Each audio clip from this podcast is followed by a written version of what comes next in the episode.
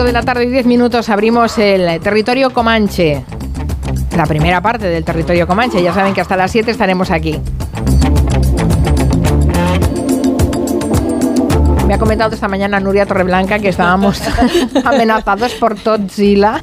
Digo, esto lo tienes que contar en el Comanche. Es fascinante lo de este sapo. ¿Tú habéis oído hablar de, Todzilla o cómo se llama el, el, sapo, el, sapo, australiano? Sí, sí, el sapo australiano, ¿eh? Santi lo Un sabía. pedazo de... Tres kilos tiene el Dos bicho. kilos setecientos, me Pero parece. además han, han dicho de él, se comerá cualquier cosa que le quepa en la boca. Oh, a mí ya me parece favor, fascinante. esto da para una creo, peli. Creo que el daño... Australia es muy cuidadosa en todo este tipo de de asuntos de, de conservación de la naturaleza.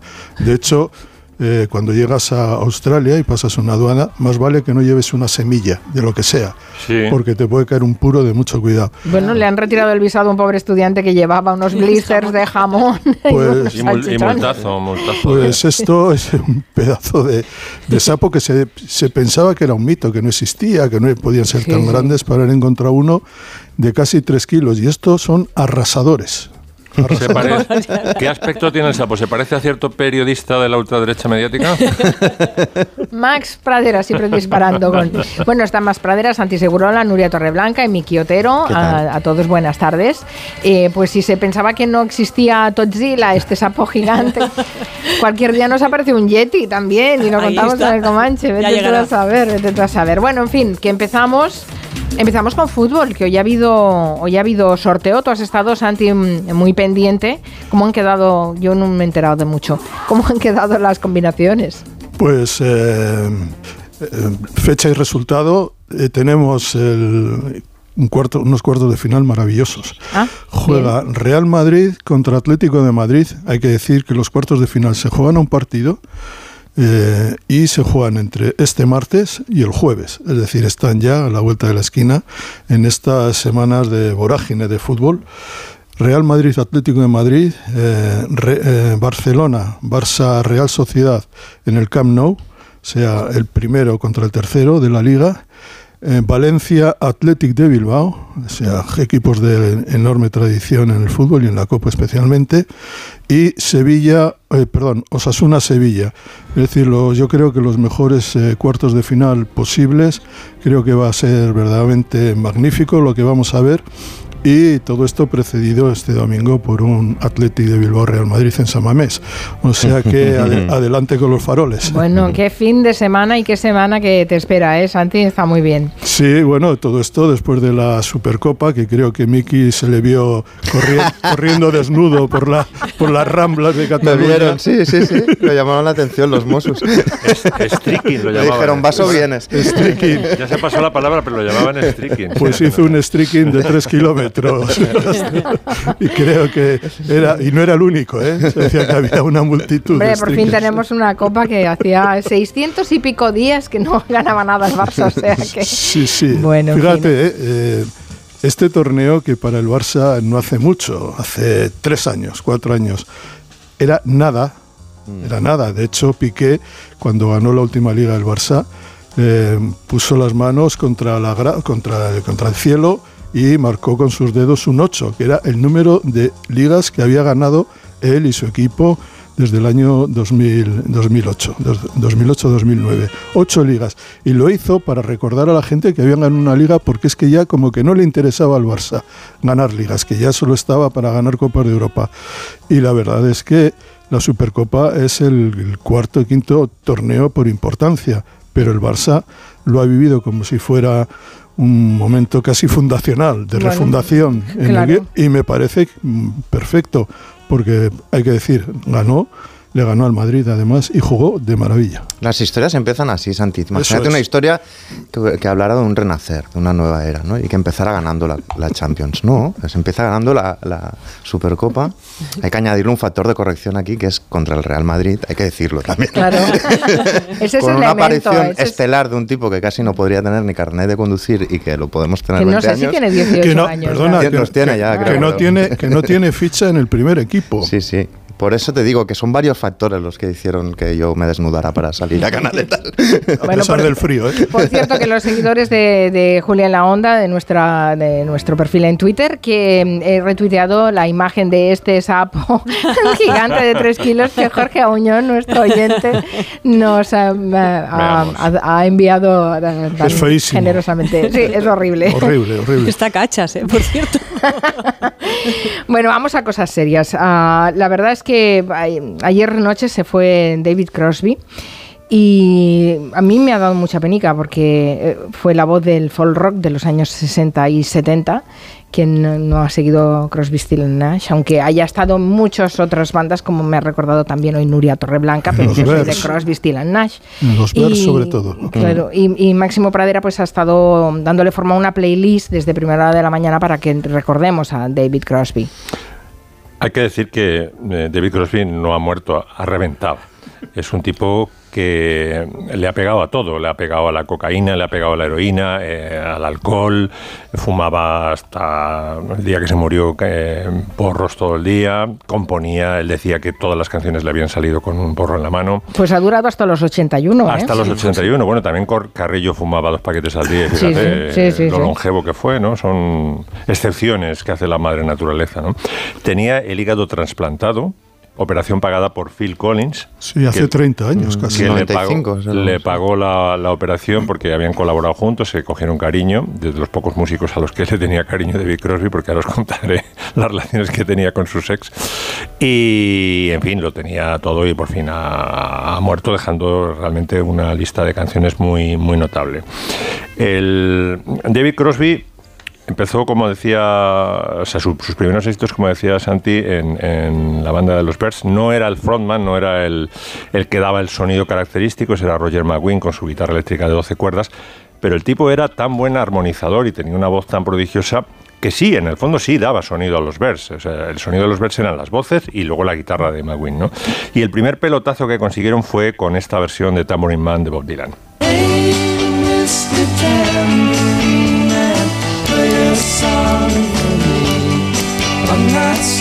Sleepy and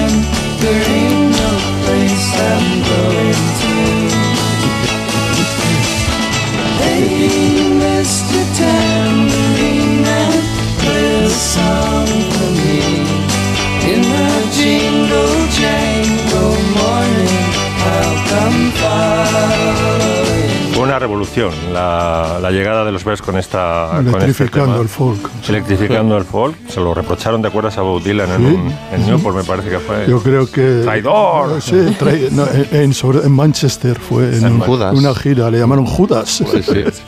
Bueno, después de Tambourine Man vino otro cover eh, sensacional, que es Turn, Turn, Turn, gira, gira, gira, que diría un argentino, que fue un cover de una canción de Pete Seeger. Y para que nos demos cuenta, apreciemos con estos oídos que se ha de comer la tierra, eh, el prodigio que era eh, The Birds armonizando y, y po- y poniendo, dándole un aire nuevo a una canción, primero vamos a escuchar la versión bonita pero escuálida en el fondo de Pete Seeger de Turn Turn Turn y luego sin solución de continuidad nos va a pinchar Joan el- la versión que hicieron los Birds. Turn, turn, turn. There is a season, turn, turn, turn. And a time to every purpose under heaven. Everything, turn, turn, turn. A season, turn, turn, turn. And a time to every purpose under heaven. Claro, es que hemos pasado unas chirucas a unos patines con ruedas, ¿eh? buenos son Perdona. ¿No era la, la canción preferida de Rubalcaba, esta? La de turn, Turn, pero la versión de Pete Seeger. No. Ah, La del Rickenbacker de 12 cuerdas. Claro. Es esa. Es que, que, que pero qué grupazo, oye, estamos poniendo como las más melodiosas y los covers.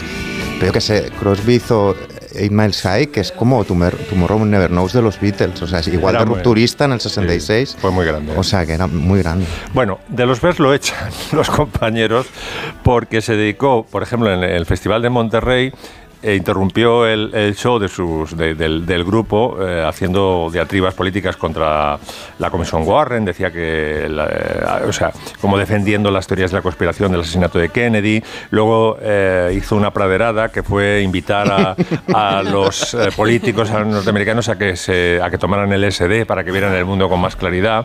Hizo otra, les hizo otra coronada a The Birds, que es eh, Neil Young, que era como el Guadiana, como muchas bandas, eh, de repente no estaba en un bolo que le tocaba actuar, no aparecía, ¿no? Y entonces eh, los de Buffalo Springfield le, le llamaron para que cubriera la ausencia de Neil Young. Él fue y era, estaba considerada como una banda rival de los Bears, ¿no? El Buffalo Springfield. Y él fue.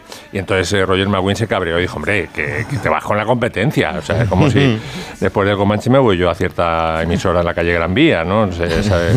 Era inaceptable. Bueno, al final lo echan, lo echan y eh, Johnny Mitchell, de la que vamos a hablar enseguida, mm, les pone, le pone en contacto con, con Crosby, con, eh, perdón, con Nash, Con con, Nash. con, eh, Stills, a John ya lo conocía y tal. Y en- hace el gran, el- las grandes creaciones de su vida las hace dentro de Crosby, Stills and Nash. Su canción favorita de todos los tiempos, dicho por él, es una canción que aparece en el primer álbum, es el, el del sofá, lo llamo yo, ¿no? El, el- el álbum donde aparecen... Del Porsche. El del Porsche, con los nombres cambiados, además, porque Crosby... Eh, Stills Nash, Crosby aparece encima de Nash y, y a Nash toda su vida le confundieron con Crosby porque en ese primer álbum aparecía el nombre En esa cambiado. época fumaban antes de crear hasta los diseñadores. de las Totalmente. portadas. bueno, pues la, la canción favorita de Crosby y probablemente también la mía mm, de todos los tiempos, de toda su carrera, es Guinevere, que podríamos traducir como Ginebra, yo creo que se refiere a la reina Ginebra, que es un homenaje a tres novias que tuvo, una de ellas eh, Johnny Mitchell, y es una canción maravillosa con el apoyo vocal de Graham Nash. Guinevere green eyes like yours, lady, like yours.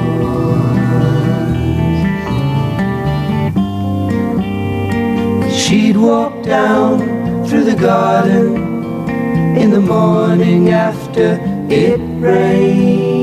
La voz aguda que escucháis, siempre mm, Graham Nash tenía una voz que era, podía ser como un pito, a veces era la voz más aguda del grupo, sin, sin llegar al falsete, simplemente con su voz llegaba a agudos impre- impresionantes, ¿no? Y mientras que Crosby tenía una voz de rango medio. Pero lo mismo que aquí se aprecia el apoyo de Nash a una canción de Crosby, vais a ver en Teach Your Children Well, que es una de las mejores canciones de- del grupo, compuesta por Graham Nash, está el apoyo en la voz eh, grave de enriqueciendo la canción de su amigo eh, de David Crosby.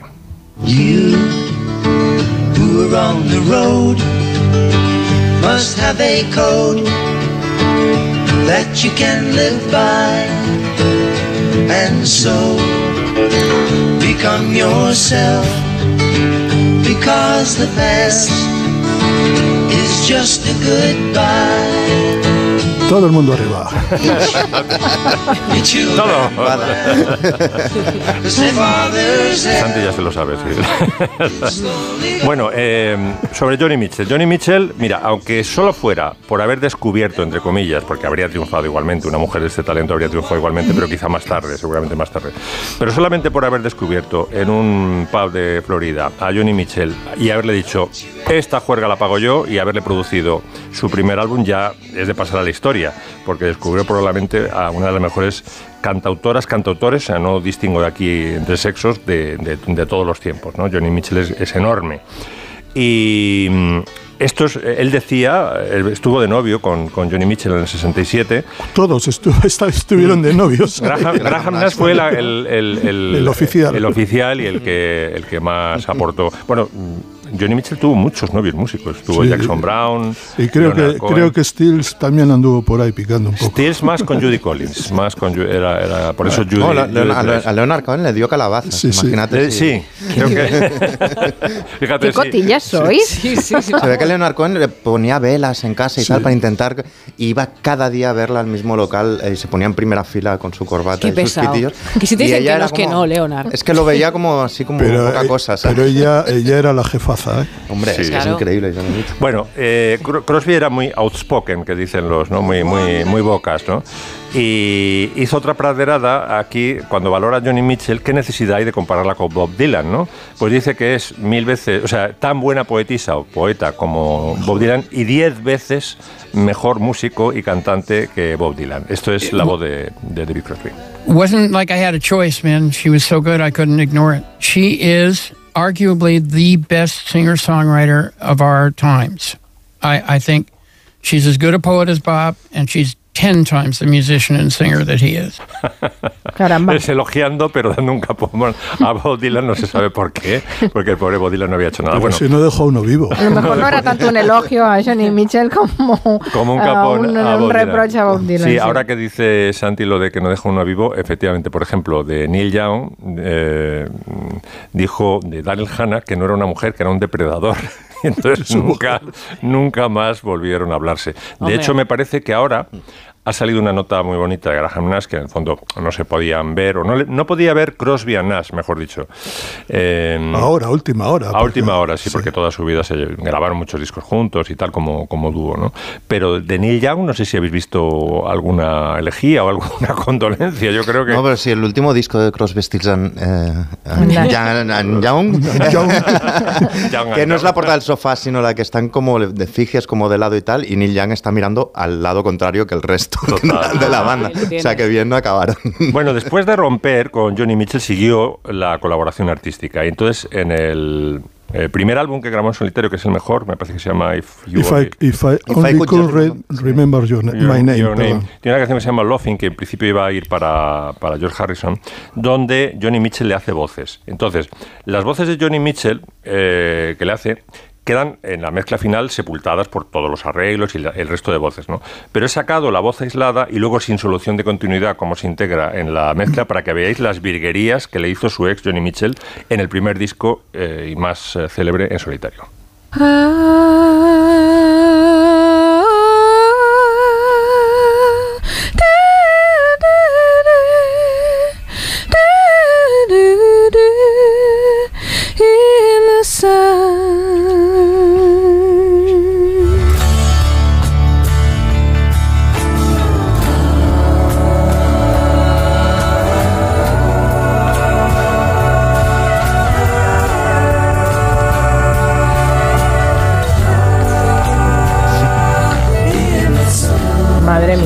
como la tapa. La han tapado, sí. Como la pero tapa. ahí está, haciendo texturas y... Es increíble las cinco voces Este, este disco de David Crosby fue muy mal recibido por la crítica, sobre todo por Robert Christgau, que era el crítico de referencia entonces, y lo mandó a la basura. Con el paso del tiempo se convirtió en uno de esos discos que se llaman Tesoros Escondidos, y entre los Tesoros Escondidos está entre los primeros, justo con uno de, de su compañero, de Clark, de, de los Bears, que también pasó muy... El, muy- el I Am the Cosmos. ¿no? es, es- es un disco que no tuvo apenas aceptación. Este sí que se vendió, pero fue considerado como el prototipo de la música californiana eh, facilona y tal. Bueno, con el tiempo es un disco que ha ganado consideración enorme y además se nota el aprecio que tenía David Crosby por el jazz. Es un, en este, esta misma intervención de Johnny Mitchell lo habéis visto, ¿no? Que hay una especie como de liberación jazzoide, ¿no? Y está muy bien. Bueno, pues Pues descansa en descansa en paz, sí. David Crosby, a los 81 años, después de una vida de excesos y algunos de ellos con los resultados que hemos oído y que, bueno, forman Bueno, él parte se, de nuestra él se memoria enteró que tenía un hijo, se enteró que tenía un hijo de 30 años que no sabía que existía y con el que ha acabado eh, formando un grupo y ha sido su eh, productor y el líder de la banda en la que últimamente tocaba David Crosby. Eh, se enteró por casualidad, se enteró el hijo a través mirando el código genético y de repente se enteró que su padre era David Crosby. Su madre no le, no le había dicho nada. Toda esta gente de la que estáis hablando y cotilleando, porque esto parece crónica rosa, estoy pensando que los encerramos en una mansión victoriana o los encerramos en un tren o en un hotel y de ahí sale Uy. un crimen de puerta cerrada estupendo. De eso va a hablar mi quiotero en un ratito. En Onda Cero, Julia en la Onda, con Carmen Juan. Líder y lo más visto de la noche. Los líos que me meto. Voy a estar así, todo en llamas. Habéis ido un poco al límite, ¿eh? Es el momento en el desafío que peor lo he pasado. Este programa es el mejor de la televisión. Es magia. El desafío, hoy a las 10 de la noche en Antena 3. La tele abierta. Ya disponible en A3 Player Premium. ¿Y tú que vives en una casa con jardín? ¿Qué necesitas para tu seguridad? A mí lo que me preocupa es que es muy fácil acceder al jardín desde la calle, así que necesito una alarma que proteja las zonas exteriores. Pues en Securitas Direct tienen una alarma para ti, porque sus sensores y cámaras exteriores detectan cualquier intruso antes de que entre en vuestra casa y responden en menos de 20 segundos dando aviso a la policía. Y es que tú sabes lo que necesitas y ellos saben cómo protegerte. Llama ahora al 900-272-272 o entra en securitasdirect.es y descubre la mejor alarma para ti. Este viernes en el Eurojackpot de la 11 por solo 2 euros hay un bote de 71 millones. Y tan tatara millonario porque con el Eurojackpot, el mega sorteo europeo de la 11, no solo te haces millonario tú, también tus hijos y los hijos de tus hijos y los hijos de los hijos de tus hijos. Compra ya tu Eurojackpot de la 11, que son 71 millones. Eurojackpot de la 11, millonario por los siglos de los siglos. A todos los que jugáis a la 11, bien jugado. Juega responsablemente y solo si eres mayor de edad. ¿Se pueden mejorar las condiciones de las residencias? ¿Qué está pasando realmente en ellas? Malas atenciones. No hay ni médico ni enfermera. Es tratarte mal porque sí. Un programa especial presentado por Sonsoles Sónica. ¿Estamos siendo justos con nuestros mayores? Especial Hablando en Plata. El escándalo de las residencias. El jueves a las 11 menos cuarto de la noche en Antena 3. La tele abierta. Comer frente al ordenador, los aquí remamos todos juntos, las reuniones interminables. Respira, come frente al mar, rema en aguas cristalinas, disfruta paisajes interminables. No esperes al verano para volver a respirar. Hay un lugar a menos de una hora de ti que te espera todo el año. Vive las Islas Baleares. Calviá, en Mallorca, es playa, gastronomía, un mar azul intenso, cultura, deporte, naturaleza, paisaje, descanso y seguridad. Piérdete en Paguera, Palmanova, Santa Ponsa, Portal Snow, Silletas o en el nuevo Magaluf. Ven a Calviá y preocúpate solo de disfrutar. Calviá, tu destino seguro y de calidad. Descubre Calviá en visitcalviá.com. Ayuntamiento de Calviá. ¿Sabes una cosa? Cuenta, cuenta. Cuenta 10. ¿Qué? Pues eso, que con el programa Mi BP ahorras 10 céntimos por litro en todos tus repostajes y disfrutas de muchas más ventajas cada vez que utilizas tu tarjeta Mi BP. ¡Anda! No, anda no, en coche. Ya sabes, cuenta con nosotros. Cuenta con 10 céntimos por litro. Consulta condiciones en mibp.es. Dale un toque distinguido a tu hogar con la gran oferta en cerámica de Bricolaje Moraleja. Gran variedad con stock para entrega inmediata. En Bricolaje Moraleja ofertas imbatibles en cerámica como esta. Porcelánico blanco pulido gran formato Pure White 19 euros metro cuadrado. Pasta blanca brillo 25 por 75 solo 6 euros metro cuadrado. Solo en Bricolaje Moraleja. En Getafe calle Galileo Galilei 14. bricomoraleja.com Si uno de tus objetivos es dejar atrás la alopecia y volver a tener pelo, estás de suerte. Insparia, el grupo capilar de Cristiano Ronaldo, líder en trasplantes capilares, está en Madrid. No pierdas la oportunidad de conocer a los mayores expertos en salud capilar, con más de 14 años de experiencia. Pide tu cita gratuita llamando al 900-696-020 o en insparia.es. Rebajas en las tiendas Somnium. Hasta el 60%, todo en rebajas. Flex, Tempur, Bultex, Picolín. Porque si tu colchón tiene 10 años ya no es un colchón, es un viejo colchón. Los mejores colchones a los mejores precios. Ahora en rebajas. 15 tiendas Somnium en Madrid. Encuentra la tuya en la tienda somnium.es. Imagina un destino con buen tiempo todo el año, donde pasear por sus playas, hacer rutas senderistas, viajar a su casco histórico, vivir sus fiestas de interés turístico internacional y nacional, viajar a la casa del poeta Miguel Hernández, Orihuela. Descúbrela todo el año. ¿Vienes? Clínica Oliver y Alcázar. Especialistas en implantes para pacientes con muy poco hueso. Cirugía mínimamente invasiva con prótesis definitiva en un mes como máximo. Diagnóstico gratuito y financiación. Consulte su caso en el 91 564 6686 o a través de la página web oliverialcázar.com. Más de 30 años de experiencia. Si tiene joyas de firma o artículos de oro y plata, llame al 91 534 6706 o vaya a la Plaza San Juan de la Cruz 9. Si tiene joyas de firma o artículos de oro y plata, llame al 91 534 6706 o vaya a la Plaza San Juan de la Cruz 9. Le pagarán el mejor precio al momento. Y también bolsos de Vuitton, Chanel y Hermès. Onda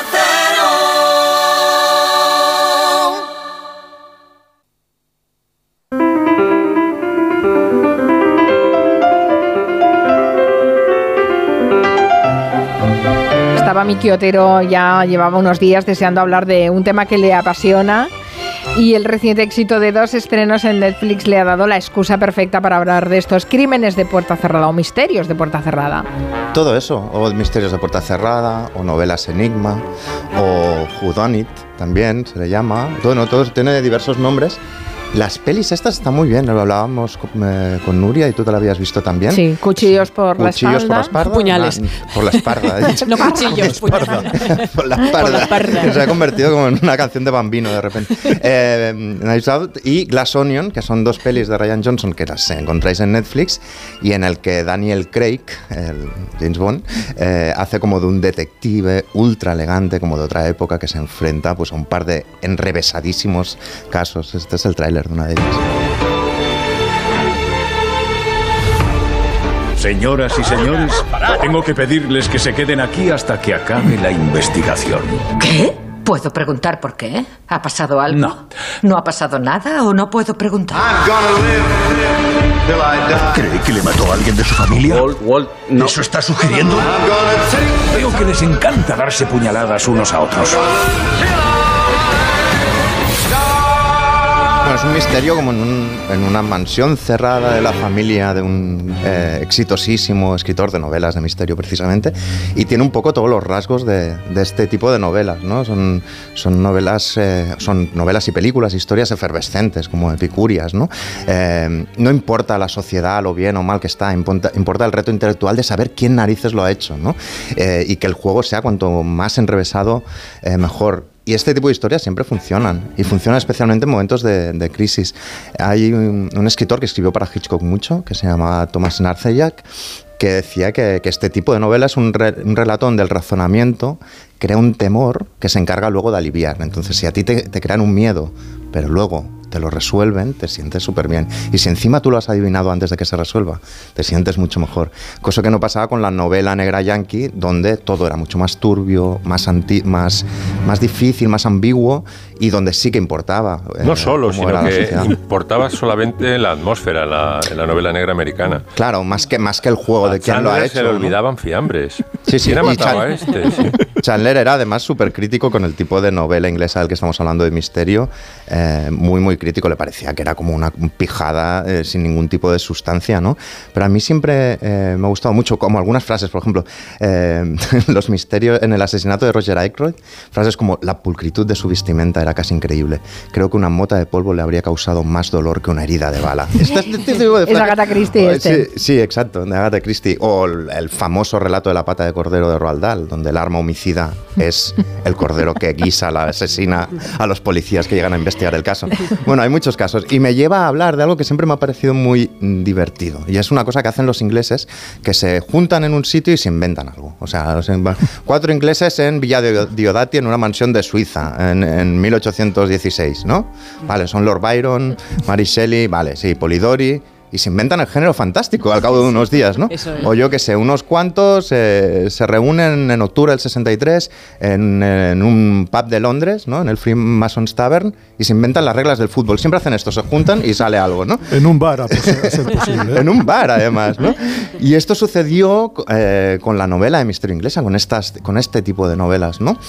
ambientadas en clases altas, donde el, el reto este de adivinar quién lo ha hecho, ¿no? Pues sucedió también, sucedió en 1800... Em, eh, en 1930 eh, y, crearon una especie de club eh, al que pertenecían una serie de escritores muy conocidos en ese momento y ahora también, como Dorothy L. Sayers o como Agatha Christie, y formaron un club presidido por eh, Chesterton. Oh. Un club que, aprovecho para recomendar así de pasada, por ejemplo, los misterios de Mr. Pond, que es ya esto que estamos hablando a la enésima, porque todo se resuelve a través del análisis lingüístico de, una frase. ¿no? es ya el colmo. Es un club eh, donde inventaron las bases de lo que debería ser una novela de misterio. Es un club que sigue abierto a día de hoy, por el que han pasado otros nombres como por ejemplo Patricia Highsmith y es un club que aún a día de hoy se reúne tres veces al año en sitios muy caros, como el Hotel Dorchester, que yo una vez dormí invitado para una cosa de periodismo y creo que son mil euros la noche, o en el Club Garrick, y se reúnen una y brindan y tal, y se dedican a actualizar qué debería eh, ser una, una novela de misterio. Si tú entras en el club, que evidentemente como todo club inglés va por invitación, te invita a alguien y luego se tiene que votar si puedes entrar eh, o no, una vez estás dentro tienes que hacer una especie de ritual masónico, ¿no? Entonces te tienes que poner para poder entrar. La túnica granate que vestía Chesterton ya en los años 30, te la pones. Entonces delante de cuatro velas negras acaricias una especie de calavera y recitas. Prometes que tus detectives investigarán de verdad los crímenes presentados ante ellos usando el ingenio con el que te guste dotarlos y no confiando ni haciendo uso de la divina revelación la intuición femenina, las supercherías, las trampas, la coincidencia o la acción de Dios? Sí, prometo. Y entonces entras a formar parte de este club. Y este club tiene un código ético de cómo se tienen, el Máximo que escribe novela también como Sherlock Holmes y tal, tiene que estar muy atento a esto, porque hicieron un decálogo de las cosas que se pueden hacer o no cuando escribes uno de estos relatos, una especie de código ético para no engañar al lector, para que, para que el lector pueda descubrir con juego limpio quién es el asesino. ¿no? Y este decálogo que sigue vigente a día de hoy es, por ejemplo, la primera norma es que el criminal debe ser alguien mencionado en la parte inicial de la historia, pero no alguien del que el lector conozca sus pensamientos, porque ¿qué sucedería? Que los pensamientos del personaje podrían engañar al lector, claro, ¿no? lo delatarían. Mm. Exactamente. Luego, los agentes sobrenaturales o preternaturales están descartados por, por rutina. No puede haber nada mágico en un relato. Es un juego de deducción no puede haber cosas mágicas de repente, ¿no? Luego, no se permite más de una habitación secreta o pasadizo. Es decir, si quieres poner una gárgola que hable, abre una gruta o una falsa biblioteca pared que lleva una mazmorra, una por relato. En, Puñales por la espalda, hay, una. Hay una, pero se pasan por el forro muchas de estas reglas, también te lo digo, porque es muy enresado y, y no siguen este código ético. Por ejemplo, el número 4. No puede usarse ningún veneno eh, no descubierto hasta ahora. Y muy importante, si usas algún tipo de sustancia, no te puedes pasar 20 páginas explicando una larga explicación científica de este veneno que a nadie le interesa y que encima es un poco eh, tramposo. Luego, esta norma es muy de la época, la número 5. Ningún chino puede figurar en la historia. ¿Ningún chino? Supongo ah. que era cuando se asociaba al, al, saber no occidental, a lo misterioso y tal, y se quedó ahí esa norma un poco fuera de lugar a día de hoy. La número 6 es ningún accidente debe ayudar jamás al detective ni debe tener una intuición inexplicable que resulte ser cierta. Es decir, yo no puedo adivinar que Max quiere asaltar, yo qué sé, robar en la casa de Aznar porque por error me envía a mí un WhatsApp y yo lo lea, ¿sabes? Tendría que deducir que él quiere ir y hacerlo de forma limpia, no, no puede ser algo fortuito, ¿no? El 7 es el detective no debe cometer el crimen, aunque el criminal puede en un momento dado disfrazarse de detective. El detective no puede tropezar con ninguna prueba que no sea mostrada instantáneamente para la inspección del lector. No se puede esconder pruebas al lector, ni indicios, ni pistas. Eh, la número nueve es que el estúpido amigo del detective, es decir, el acompañante, digamos, el, Watson, no debe ocultar ningún pensamiento que le pase por la cabeza y que su inteligencia debe estar ligeramente, pero muy ligeramente por debajo de la del lector medio. Es decir, el acompañante tiene que ser solo un poco más tonto que el lector para adivinar todo un poco después. Y luego el 10, que los hermanos gemelos y los dobles en general eh, están absolutamente prohibidos. Bueno, me parece de lógica, ¿no? No está mal, no está mal. Es, es muy curioso que para escribir tengas un código ético. Para... está estupendo, está estupendo. Bueno, ahora entendemos por qué nos gustan tanto, ¿eh? porque esas claves están eh, súper bien. Por cierto, que mañana Lola Flores... En el firmamento yo tuviera esta noche negra lo mismo Cumpliría 100 años. No canta, no baila, ¿cómo es eso, Miki? No canta, no baila, pero no se la pierdan. Eso nunca se es, dijo. Es una estrellaza de la canción, es todo un icono, es una mujer que llenaba ya sola el escenario y, y que sigue perdurando en nuestra memoria. Y 100 no años, se ¿eh? parecía de- absolutamente a nadie, por No. eso debemos reivindicarla casi como icono, porque sí, es lo que, lo que al final ha acabado siendo, ¿no? Eh, celebramos ese centenario de Lola Flores. Hace unos meses Marina Bernal Guerrero publicó un libro llamado Lola, el brillo de sus ojos, que repasa su biografía acompañada de muchas fotografías. Y bueno, hay muchas cosas previstas este año. En primavera se va a abrir en Jerez el Museo Lola Flores, que en este momento precisamente se está catalogando todos los objetos que irán al museo cedidos por la familia y que se expondrán. Hay piezas audiovisuales, trajes de flamenca, por supuesto con su correspondiente bata de cola. La bata de cola mía no me la quito ni queriendo y, y canto torbellino de colores que estoy más vista ya que la más, pero ese es mi sello. Después ya puedo cantar lo que sea, pero mi bata de cola no me la quita nadie y moriré con ella. No en el escenario, por supuesto, haré lo posible para que no, pero a lo mejor pido que en la caja me la metan. Otra pregunta. La bata de cola. Qué grande. Qué grande, Lola. Bueno, porque qué, qué sentido del humor. Esto es muy a destacar también el de Lola Flores y el que tenía Sara Montiel. Eran señoras que tenían una inteligencia y un sentido del humor espectacular. Bueno, pues ahí podemos recordar también que tuvo unos problem- problemillas con Hacienda, pequeños. La faceta de Lola Flores como Si pintora. cada por- español me diera una peseta. ese, ese problemilla que tuvo, ¿no? O frases célebres que tenía Lola, por ejemplo, si tengo que morirme ahora, me gustaría que fuera en el escenario. Tengo más fuerza que Chernóbil. Me, me encanta. Esta que es fascinante, me encanta. Me gustan los hombres que hablen poco, como mi marido, porque para hablar ya estoy yo. Esa es genial. Y ¿quién no se ha dado alguna vez un pipazo con una amiga? Esa vamos a dejarla. Bueno, pues he hablado con Lidia García, que pasó por este programa. La entrevistamos cuando publicó su libro Hay campaneras y Lidia nos ha contado por qué era tan especial Lola Flores. Su gran aportación fue precisamente su singularidad, el haber sabido labrarse una personalidad artística tan marcada y única, tanto que sobrepasaba los escenarios y acabó convirtiéndola en todo un mito de la cultura popular, lo cual pues también es un arte en sí mismo. Por otra parte, ella en sus actuaciones ya ponía en escena de por sí una feminidad que de alguna manera desafiaba ¿no? los estrechísimos cánones de la época, pero cuando arrancaba a hablar aquello se desbordaba completamente. Lola habló de deseo femenino, de prostitución, de muchos temas que por aquel entonces eran tabú. Así que pienso que su figura también sirvió como un espacio de identificación para muchas mujeres que probablemente no podían permitirse hablar tan claro como ella. Eso, eso era ser punky y lo demás son tonterías. Sí, sí, Lola era muy figura, punky. esta mujer, sí, sí. Sí, bueno, yo os voy, a- sí, sí. Sí, sí. Os voy a recomendar una cosa muy, muy- es muy interesante. No sé si recordáis, en el año 94, creo que fue Antena 3, ¿no? Que publicó, que publicó, no, que emitió ese, esa docuserie de dos capítulos llamada El coraje de vivir. Mm. Bueno, pues ahora la podéis encontrar en A3, A3 Player, a ver si lo decimos bien. Y aquí os dejo un fragmentito impagable en el que Lola cuenta su vida y la escuchamos hablando de Manolo Caracol. Se me cayó la venda de los ojos y vi claramente que podía terminar con caracol. Yo misma dije a todos que siguieran los ensayos, que quería debutar y lo hice en Madrid en el Teatro de la Latina. Al terminar en Madrid salimos de gira y una noche cuando llegamos al hotel tuvimos una bronca. Al otro día seguimos el disgusto y sin esperarlo Manuel volvió la cara y me dijo, Lola, me cago en todos tus muertos. Me quedé mirando los fijos y le dije, yo no te puedo decir lo mismo porque sé las leyes y tal. Pero ¿para qué más pena tiene encima que te he puesto los cuernos con el torero Manolo González?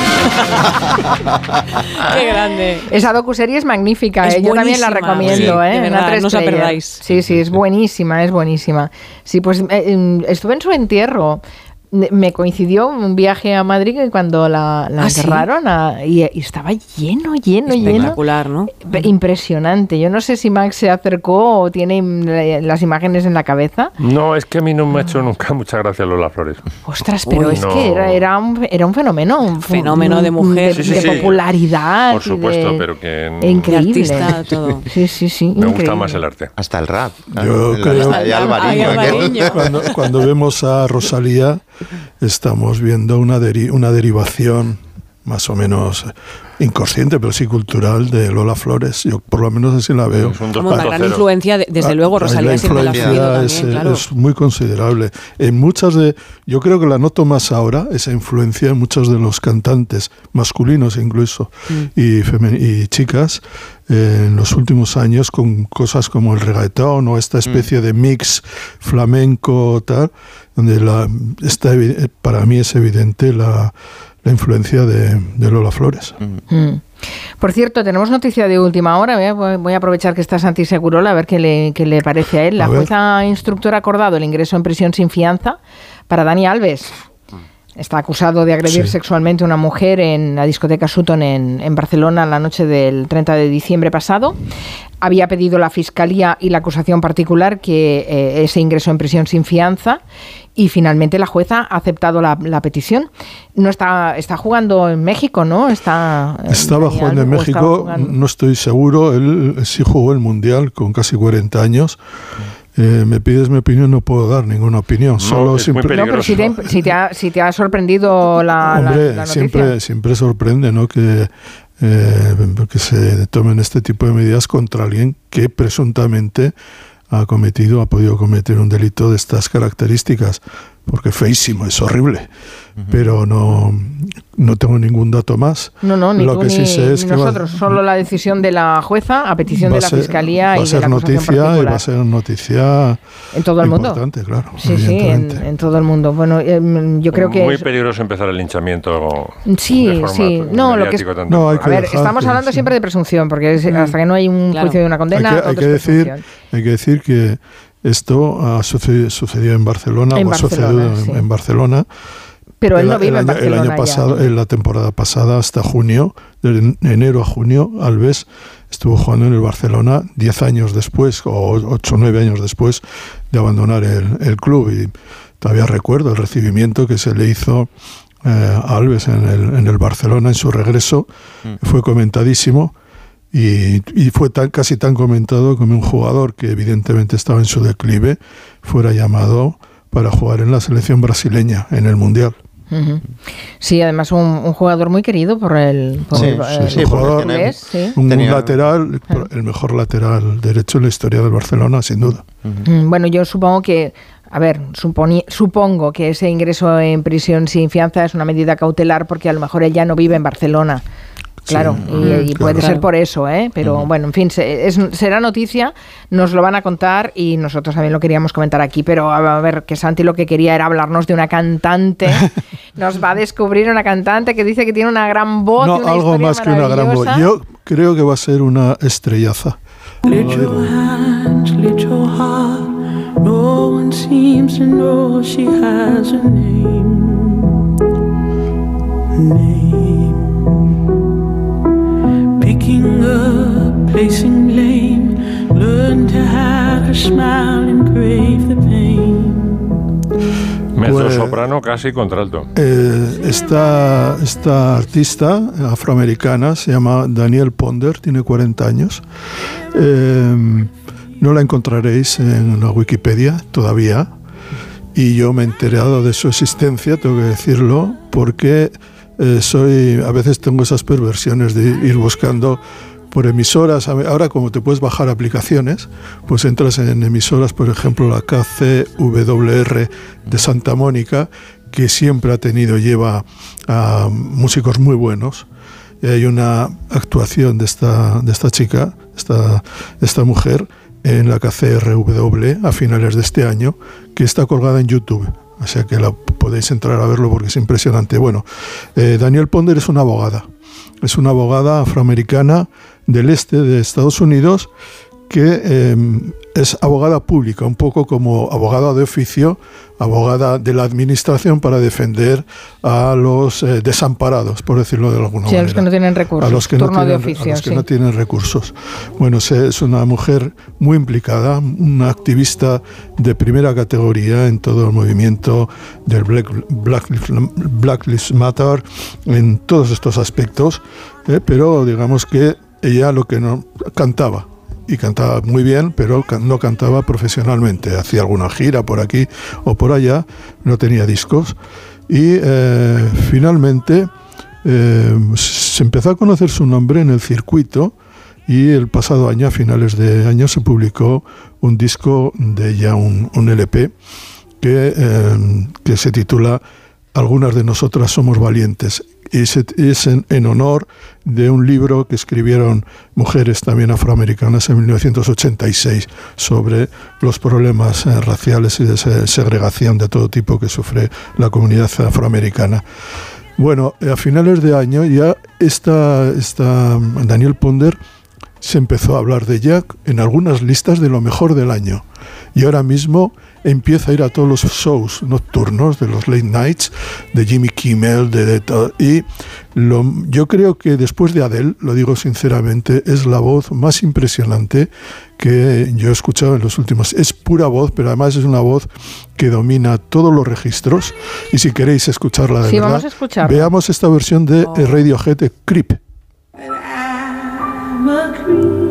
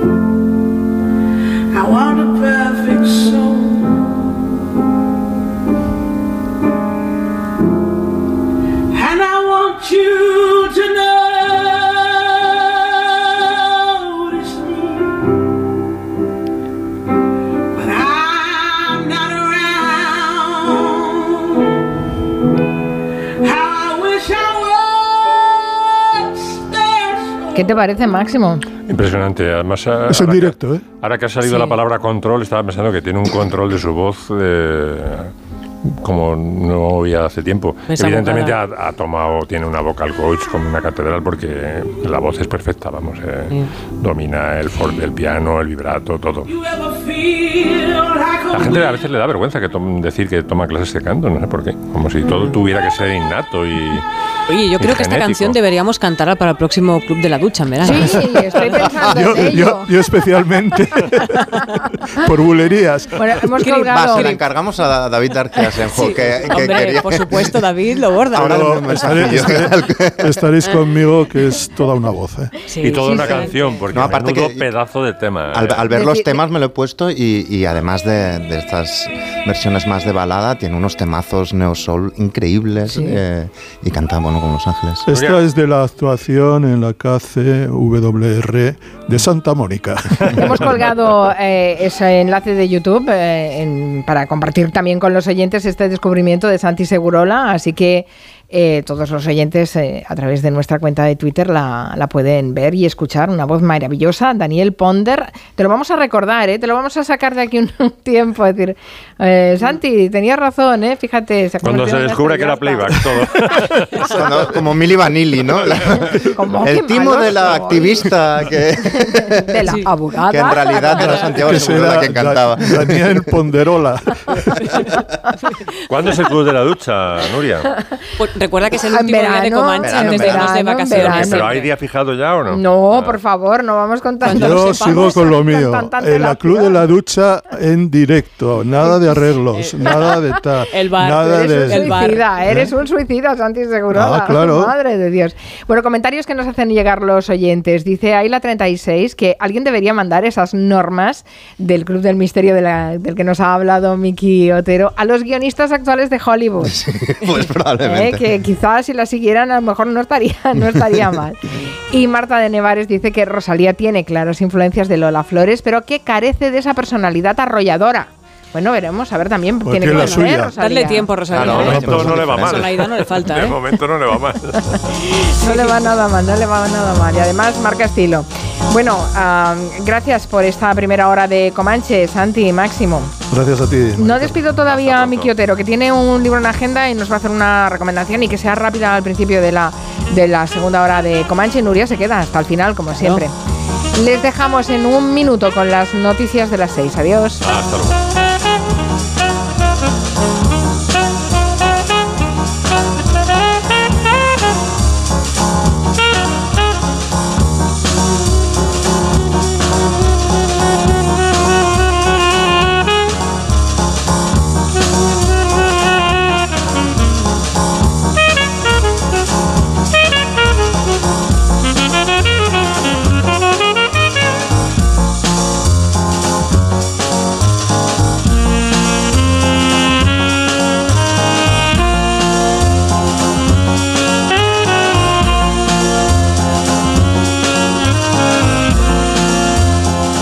Cero, Julia en la Onda, con Carmen Juan.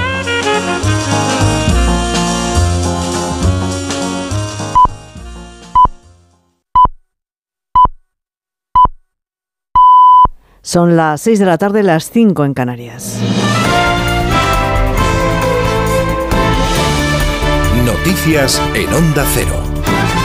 Buenas tardes. Prisión sin fianza para el exjugador del Barça, Dani Alves. Está acusado de agredir sexualmente a una mujer en los baños de una discoteca de Barcelona la noche del pasado 30 de diciembre. La jueza acepta, por tanto, la petición que le hacía hoy mismo la Fiscalía. Nos vamos hasta Barcelona. Lola Surribas, buenas tardes. Buenas tardes. El juez ha decretado prisión sin fianza para el exjugador del Barça y del Sevilla, Dani Alves, acusado de un delito de agresión sexual la noche del 31 de diciembre. La víctima, que denunció los hechos dos días después, es una joven barcelonesa de 23 años que esta mañana ha declarado ante el juez. También lo ha hecho el futbolista que ha negado los hechos y que asegura que no ha visto nunca a la joven. La juez ha adoptado la medida cautelar que había pedido la Fiscalía y Alves ha quedado detenido en la comisaría de las Corts en Barcelona.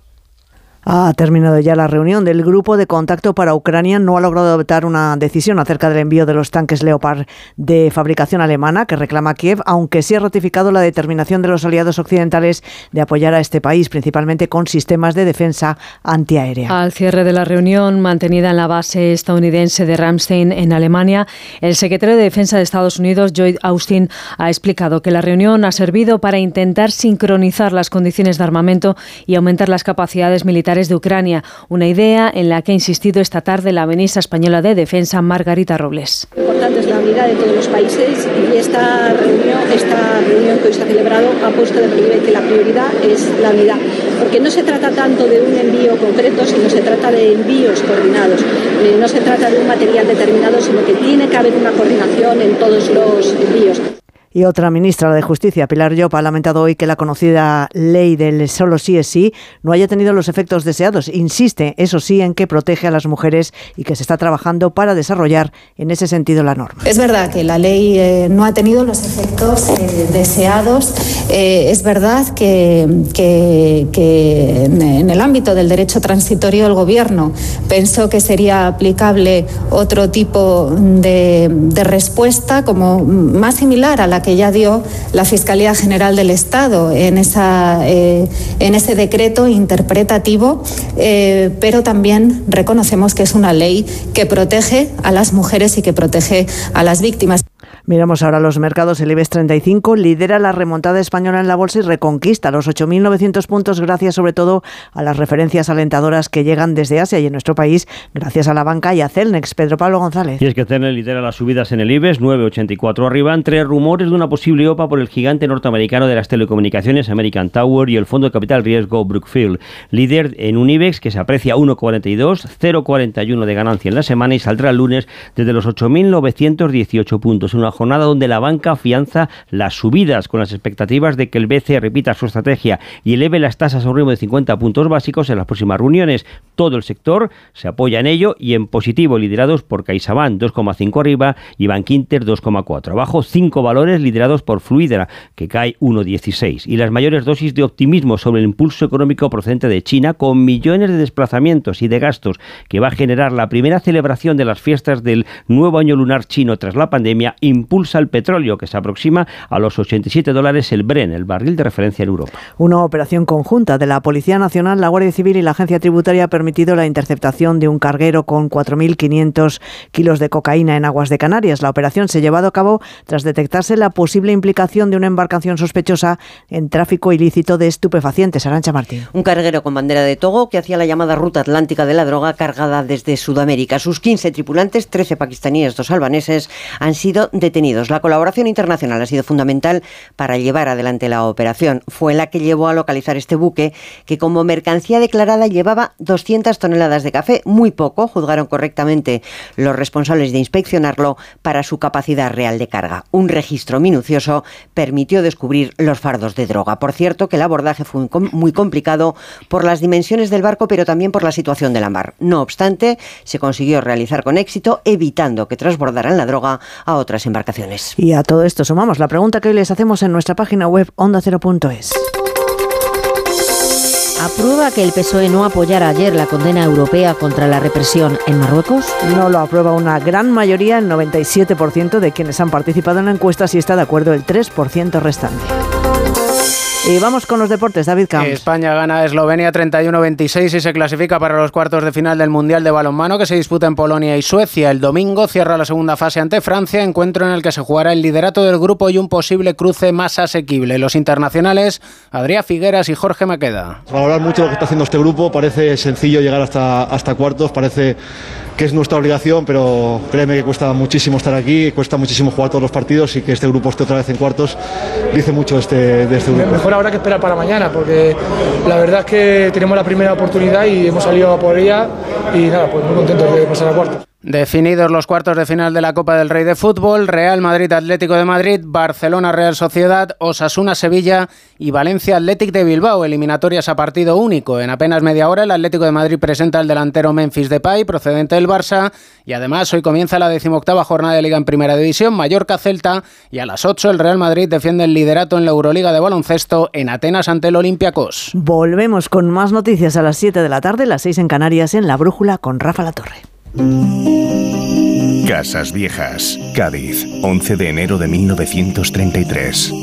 Salgan todos fuera y con las manos donde pueda verlas, o le pego fuego a la choza. Hijo estaba acabadito de levantar cuando entraron en la casa los guardias de asalto cómo bajo régimen republicano puede ocurrir una matanza de estas características. Las tropas cuando llegaron le decían a todos que cerraran las puertas y las ventanas. Que lo que querían ellos realmente era vivir en unas condiciones más dignas de las que tenían. Esta es la crónica de una revolución fallida y de una cruel represión. La historia de 25 muertos que cambiaron el devenir de la Segunda República. Casas Viejas.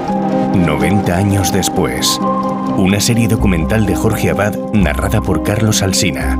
Ya en ondacero.es y en la app de Onda Cero. Julia en la Onda, con Julia Otero. Ya está aquí Blancolor con hasta un 50% de descuento en fundas y rellenos nórdicos, sábanas, toallas, manteles, cojines, almohadas, muebles de dormitorio y todo lo que necesitas para tu casa. Ven a Blancolor y aprovecha sus descuentos, solo hasta el 28 de febrero, en tienda, web y app del corte inglés. En 2022 han muerto 1.145 personas en las carreteras. Desde la pandemia hasta hoy la situación ha sido incierta. Somos líderes mundiales en el consumo de ansiolíticos. Nuestros coches son los terceros más viejos de Europa. Y somos campeones en poner mensajes al volante. La noticia buena es que cambiarlo en 2023 está en tus manos. Ponle freno y Fundación AXA, unidos por la seguridad vial. A3 Media. En lo que va de año, más de la mitad de la electricidad de nuestro país es renovable. Red Eléctrica, la empresa de Redella que se encarga de integrar toda esta energía en nuestras vidas, es el operador y transportista del sistema eléctrico, garantizando que siempre tengamos la electricidad que necesitamos. Para conocer qué hay detrás de nuestros enchufes, el programa Julia en la Onda se emitirá en directo desde el Centro de Control de Red Eléctrica, el martes 24, a partir de las 3 de la tarde, Julia en la Onda de de Red Eléctrica con Julia Otero. Te mereces esta radio. Onda Cero, tu radio. Con las lentillas, el polvo, los ordenadores, notamos los ojos secos, nos pican. La solución es Devisión Lágrimas. Devisión alivia la irritación y sequedad ocular. Devisión Lágrimas. Este producto cumple con la normativa vigente de producto sanitario. Sorpréndete con la experiencia Resortainment de Falcons Resort by Meliá. Resorts Premium con las mejores propuestas de ocio y diversión. Descubre Kathmandu Park Punta Cana, el primer parque temático del Caribe con atracciones inmersivas y simpáticos personajes. Una experiencia de entretenimiento única en República Dominicana. Infórmate en nuestras web puntacana.kathmanduparks.com y melia.com o en tu agencia de viajes. Ponte en forma ahora con Basic Fit.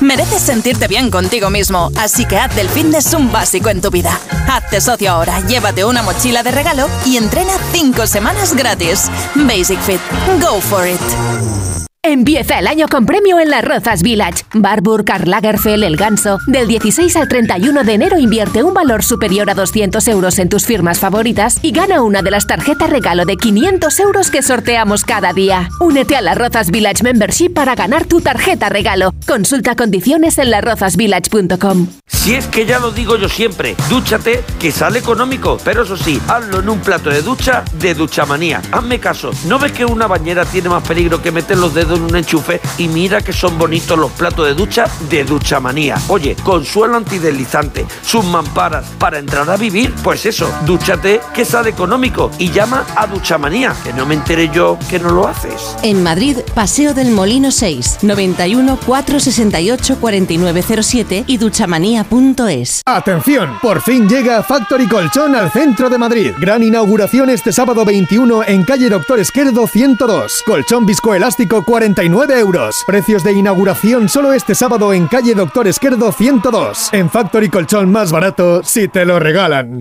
Si uno de tus objetivos es dejar atrás la alopecia y volver a tener pelo, estás de suerte. Insparia, el grupo capilar de Cristiano Ronaldo, líder en trasplantes capilares, está en Madrid. No pierdas la oportunidad de conocer a los mayores expertos en salud capilar, con más de 14 años de experiencia. Pide tu cita gratuita llamando al 900-696-020 o en insparia.es. Va a montar su oficina. O bien ampliarla. ¿Necesitas silla para teletrabajar? ¿O bien quieres retapizar la que ya tienes? En Mercaoficina tenemos la solución para todo ello. Y siempre con los mejores precios. Mercaoficina, aciertos y ahorro. www.mercaoficina.es En las tiendas Omnium estamos de rebajas, hasta el 60%. Flex, Tempur, Vultex, Picolín, los mejores colchones a los mejores precios. 15 tiendas Omnium en Madrid. Encuentra la tuya en la tienda somnium.es. Hay quien ve muy mal 2023. Tú lo vas a ver mucho mejor. Óptica Roma te ofrece el 50% de descuento en los cristales de tu nueva gafa. Como lo oyes, 50%. ¿A que lo ves mejor? Ojo, solo hasta el 28 de febrero. Óptica Roma, tus ópticas de Madrid. Onda Cero Madrid 98.0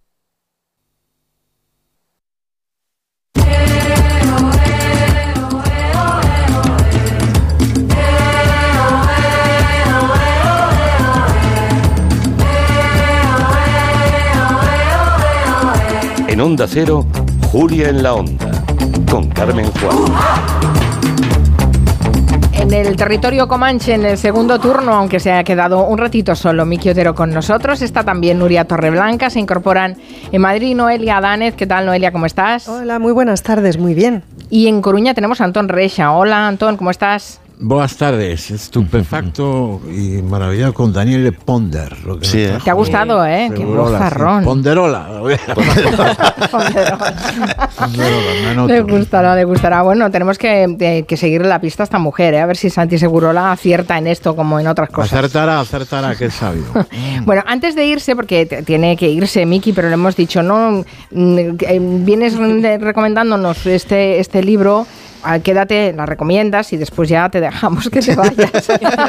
No saldrán, no saldrán chinos en ese libro, ¿no? No, prohibidísimo. no, no, nada, nada que ver, otro Pero género, villanos sí, nada que ver. Es una historia muy dura, la verdad, hay que advertir que es una historia dura. Es uno de los libros más duros que me he leído en los últimos años, así de claro. Es decir, en el, el año pasado se han publicado varios libros buenos sobre el lado, digamos, tenebroso de, de la familia como institución intocable, sino atacando como los, los malos ángulos, los puntos eh, turbios. una- un ejemplo sería La familia de Sara Mesa, que para mí es una de las novelas del año, sin Sí. duda. Sí. Y otro libro muy, muy impresionante, en este caso eh, autobiográfico, que es Vengo de ese miedo, de, de Miguel Ángel Oeste, publicado por Tusquets. eh, que bueno, que se ha ido propagando con una especie de confidencia y al final es un secreto a voces y es un libro que se está leyendo mucho a día de hoy. Y es, es verdaderamente tremendo. O sea, es decir, empieza con la frase, quiero matar a mi padre. Y aclara muy pronto que no es una metáfora, una forma de hablar, ¿no? Que no, que él empezó a escribir imaginando y fabulando con formas de matar a su padre. Entonces, ¿quién es este monstruo? Porque verdaderamente es un monstruo. Es un monstruo en la Costa del Sol en los años 70, cuando todo eran turistas y, digamos, de bonanza económica durante un tiempo y todo era playa y todo era sol, era un monstruo oscuro. Es este niño, que es Miguel Ángel cuando era un chaval, bueno, pues que se tiene que poner un pestillo en su habitación. Porque cuando oye el ascensor y oye que abren la puerta de casa, eh, se tiene que meter debajo de la cama porque le puede pasar cualquier cosa. Y cuando digo cualquier cosa, es cualquier cosa de verdad. Eh, o que aprende ese piso tiene dos partes, la dominada por los padres, donde es imposible incluso pisar el suelo porque está lleno de, basura, y donde intentan cuidarse el uno al otro esos dos hermanos. Entonces todo el libro explica esta especie de como de corrupción moral absoluta, tanto de de la ciudad de alguna manera, pero sobre todo de este padre absolutamente monstruoso y años después, como sucede con todos los traumas, eh, años después cuando este mm, personaje y este narrador y este autor es padre él, empieza a sentir la necesidad de explicar eso que no querría explicar, pero que no tiene otro remedio que explicar. Bueno, tiene que hacer esa catarsis, ¿no? Tiene Claro, que hacerla para- y no es difícil. Para ser padre, él Y el- también. y el, el- el dolor tiene una estética a veces muy efectista, muy melodramática, incluso, no sé, un poco aprovechada. Y él, evidentemente, el que lo ha sufrido no quiere caer en eso. Entonces, este libro, que tiene una- un, un estilo aparentemente sencillo, seco, para mí no lo es, para mí es un ejercicio literario de primer nivel, porque empieza con un estilo Sí. como obsesivo, con mucha repetición, etcétera, etcétera, y poco a poco se va afinando. Y además, claro, la novela es una novela autobiográfica, sí, es una novela social, bueno, de algún modo también, es una novela confesional, sí, pero también juega con los códigos, por ejemplo, de la novela de terror. Las escenas en las que el niño se esconde y el adolescente se esconde en la habitación y oye al padre llegar, etcétera, son de novela de terror eh, durísima, ¿no? Y en definitiva es una casa, todos asociamos la casa al lugar al que quieres volver, es una cosa del que tienes, de la que tienes que huir y este personaje directamente empieza a dormir en la calle, es un tipo que hace surf para hacer tiempo porque tiene miedo de que vuelva el padre. Y, y en definitiva es un ejercicio, digamos, bueno, de valentía frontal muy bestia por parte de Miguel Ángel.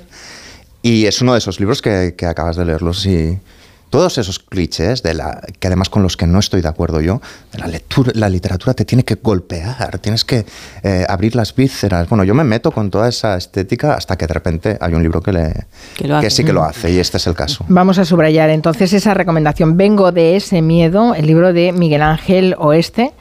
Eh, impresionante, pues eh, le seguiremos la pista también a, a este luego, libro y a este apetece- personaje. Apetece Sí, sí. muchísimo. Lo que pasa es que me ha, com- me ha conmovido un poco la gravedad con la que con la que lo cuenta Miki. Me, no sé si quiero impresionarme de esa manera, pero Yo- desde luego. eh, Yo no sé, claro, si yo me viera a mí mismo igual, pero de verdad que luego también tiene una cosa luminosa. ¿Por qué? Porque, porque unas décadas después este niño está escribiendo este Claro, libro. esa es la parte.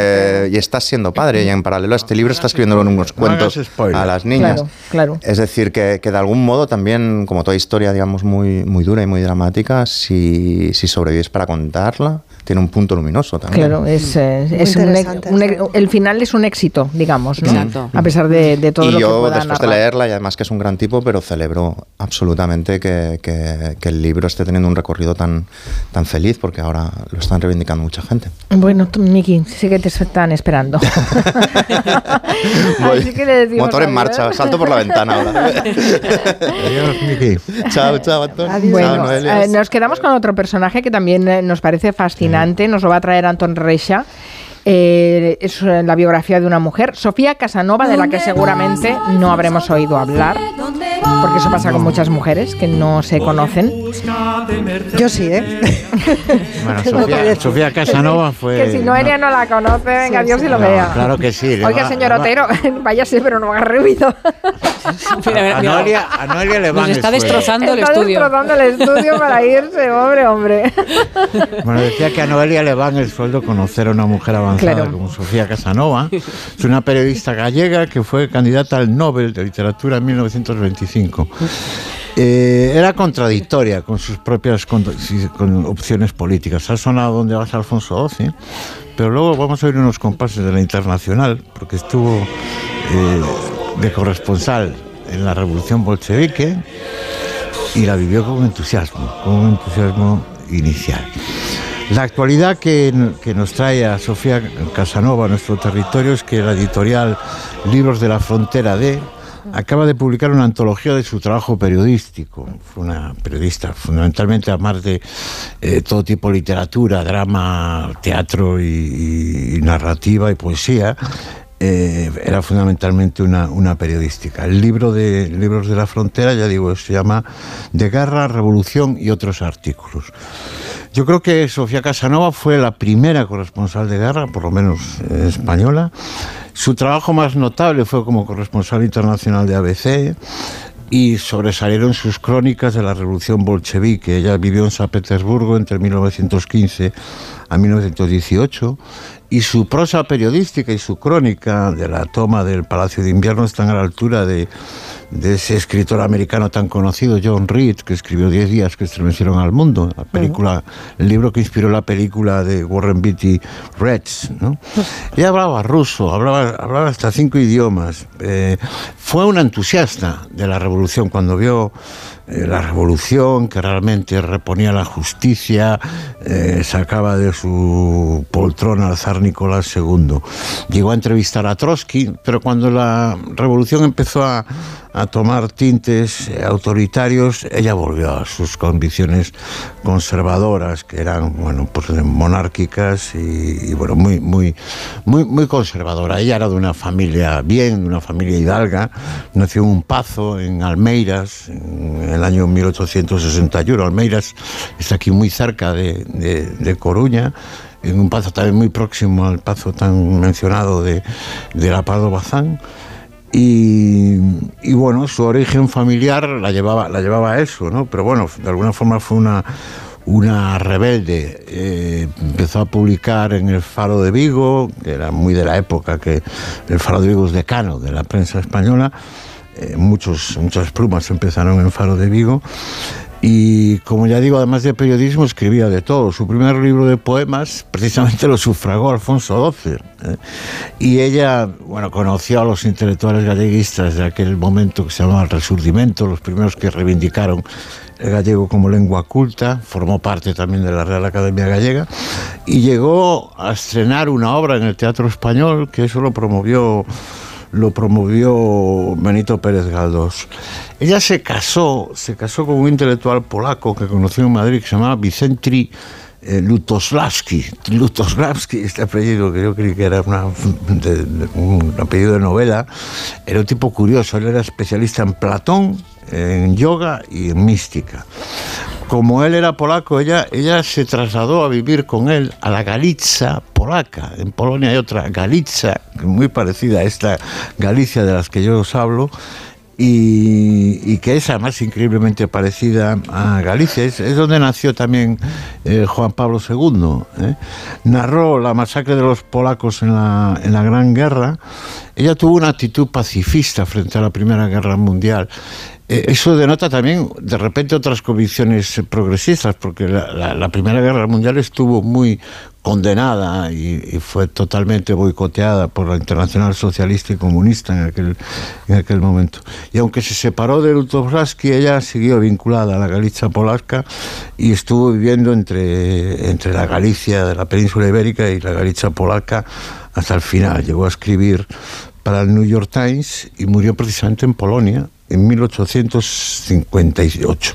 Y curiosamente, cuando fue el golpe de Estado de Franco en 1936, otra vez sus contradicciones. Primero, por su conservadurismo estuvo a favor, pero luego cuando todo aquello se mezcló con el, nazismo de Hitler, se declaró una furibunda anti-hitleriana. Sofía Casanova, una mujer para tener en cuenta y poder leer sus artículos en este libro de la frontera de de guerra, revolución y otros artículos. ¿Cómo la conociste eh, a, tú, Noelia? Pues porque para mí hay un grupo de mujeres eh, pendientes de reivindicar. ¿Os acordáis de las y sombrero que justo Sí, hoy, sí, sí, sí. no sé por qué Max cuando, cuando, me- cuando he llegado me las enseñaba, porque bueno, lo ha visto el documental recientemente. Quedan muchas mujeres de esa década eh, por reivindicar y por visitar. Josefina Carabias, Matilde Cherner, Consuelo Álvarez Pool, Isabel Oyarzábal, eh, Magda Donato, que quizás es más conocida, y la propia Sofía Casanova. O sea, yo tengo ahí un pool de mujeres. Josefina Carabias eh, sí, que es bastante conocida, ¿no? Bueno, en algunos círculos sí, pero que todavía falta, digamos, reivindicar esas figuras. Reivindicar esas figuras quiere decir sobre todo editarlas. Claro. Fíjate lo que acaban de hacer con Casanova. De ellas se sabe que produjo muchísimo porque estas mujeres que, que escribieron periodismo entonces lo hicieron con el ánimo de ganarse la vida con la escritura y entonces producían mucho para poder ganar dinero, que es lo mismo que le pasó a Emilia Pardo Bazán, que fue quien empezó con ese tipo de negocio, el de asociar su nombre, digamos, a una firma de prestigio. Y escribían, claro, muchísimo, porque las piezas tampoco se pagaban muy bien, entonces había que cubrir eh, muchas noticias y opinar sobre muchos temas. Y ya Teo hay un pool ahí de mujeres, quizás sí, bueno, yo creo que también Magda Donato es más conocida a lo mejor, ¿no?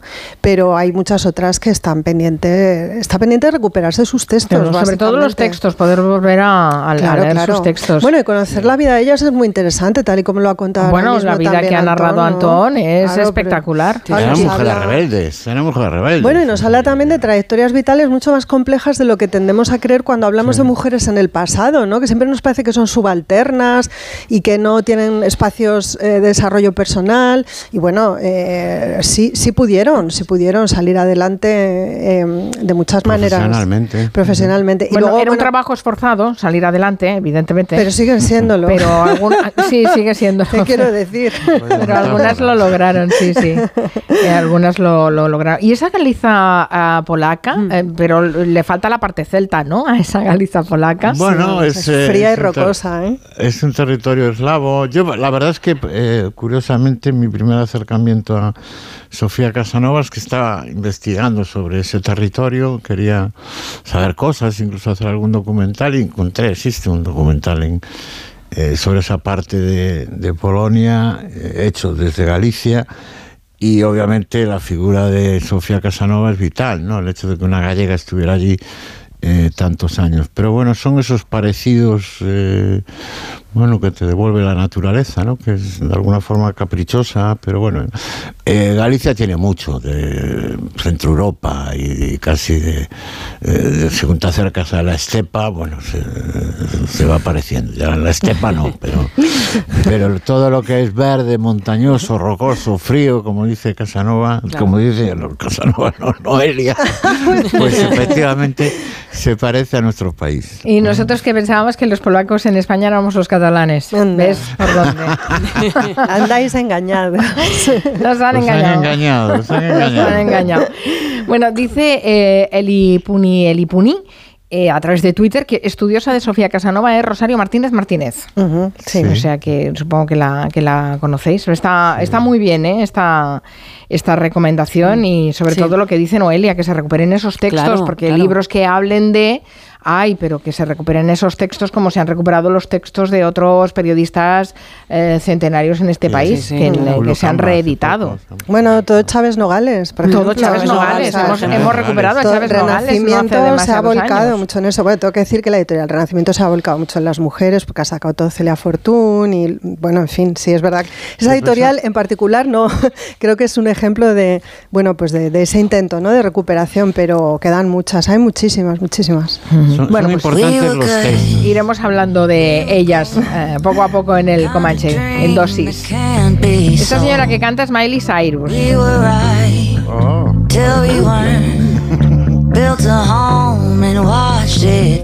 Nos la propone Nuria Torreblanca y seguro que es por alguna razón. Tiene alguna ver. intrahistoria ahí. Sí, ya sabemos. Hemos hablado tantísimo de otra canción. Espera, dejamos a Miley un momento. Su voz.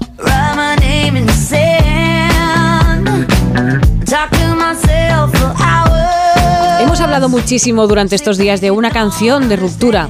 todos sabemos de quién estamos hablando, la canción de, de Shakira y Bizarrap, que no me acostumbraré nunca a este nombre.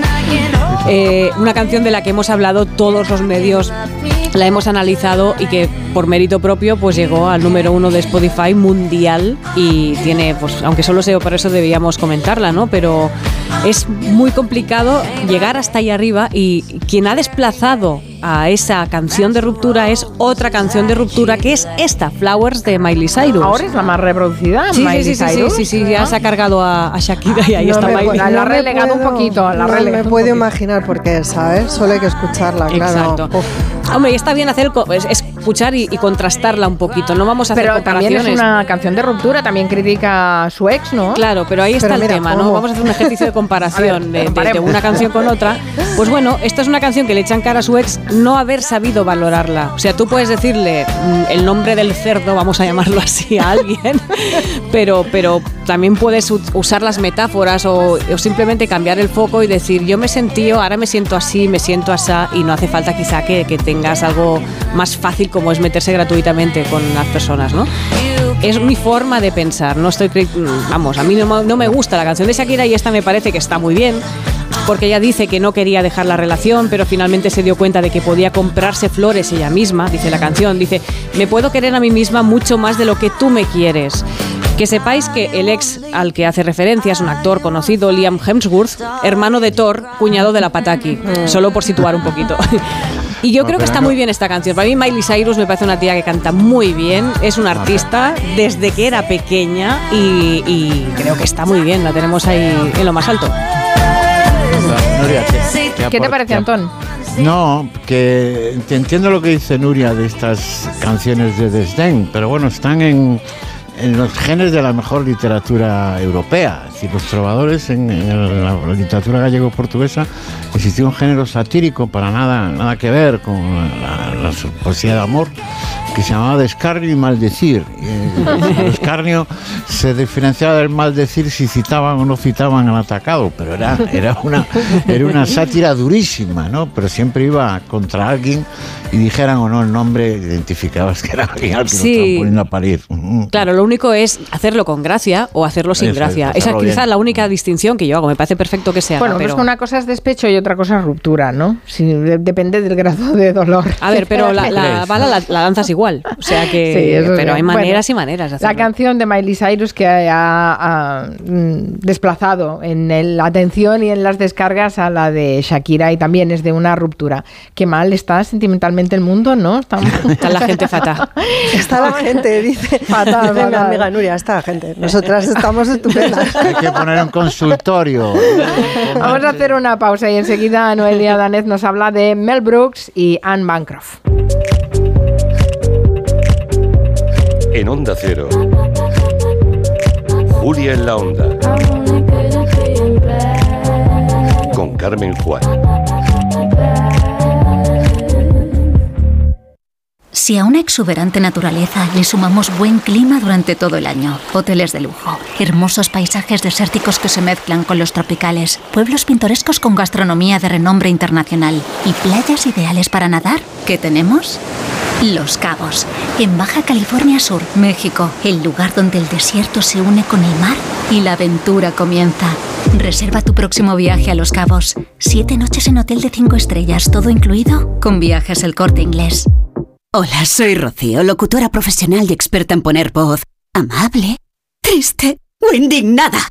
Pero cuando me llega una carta de Hacienda me quedo sin palabras. Por eso soy de legalitas, porque sé que con una llamada un experto me ayuda a resolver lo que yo no domino. Hazte ya de legalitas. Y ahora por ser oyente de Onda Cero, y solo si contratas en el 91661, ahórrate un mes el primer año. Legalitas. Y sigue con tu vida. Ponle Freno convoca una nueva edición de sus premios que celebran 15 años. Su objetivo es reconocer aquellas iniciativas que hayan contribuido a promover la seguridad vial en nuestro país. Envía tu candidatura antes del 3 de marzo a través de la web ponlefreno.com. Juntos, sí podemos. A3 Media. Con las lentillas, el polvo, los ordenadores, notamos los ojos secos, nos pican. La solución es Devisión Lágrimas. Devisión alivia la irritación y sequedad ocular. Devisión Lágrimas. Este producto cumple con la normativa vigente de producto sanitario. ¿Se pueden mejorar las condiciones de las residencias? ¿Qué está pasando realmente en ellas? Malas atenciones. No hay ni médico ni enfermera. Es tratarte mal porque sí. Un programa especial presentado por Sonsoles Sónica. ¿Estamos siendo justos con nuestros mayores? Especial Hablando en Plata, el escándalo de las residencias. El jueves a las 11 menos cuarto de la noche en Antena 3, la tele abierta.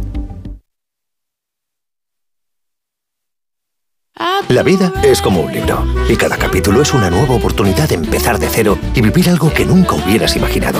Sea cual sea tu próximo capítulo, lo importante es que lo hagas realidad. Porque dentro de una vida hay muchas vidas y en Cofidis llevamos 30 años ayudándote a vivirlas todas. Entra en cofidis.es y cuenta con nosotros. Más que 60 consigue un sexy 60% de descuento en tus nuevas gafas. Infórmate en soloptical.com. Soloptical, solo grandes ópticas. ¿Comprarías una prótesis de cadera por internet y dejarías que te la colocara alguien que no sea médico? No, ¿verdad? Entonces, ¿por qué compras la ortodoncia, el blanqueamiento dental o la férula de descarga si los tratamientos bucodentales son complejos y han de ser personalizados? Consulta con un dentista de tu confianza. Pon la salud de tu boca en buenas manos. Colegio de Odontólogos y Estomatólogos de Madrid. En la Costa Blanca, descubre la Vila Joyosa, el color de sus casas, su rico patrimonio histórico, sus playas de ensueño, sus fiestas de moros y cristianos, el aroma del chocolate y la mejor cocina marinera. Vive la gastronomía, la historia, las fiestas y el Mediterráneo. Vive la Vila, la Vila Joyosa, un mundo por descubrir. Clínica Bruselas elimina los excesos de las fiestas con el balón ingerible, sin cirugía, sin anestesia, sin dolor y en tan solo 15 minutos, incluido báscula inteligente, reloj, nutricionista psicólogo, un año de inscripción al gimnasio gratis y un bono de mesoterapia corporal, desde tan solo 59 euros mes. Líderes mundiales en balón alurión. Llama ahora al 900-645-555 o en clínicabruselas.com.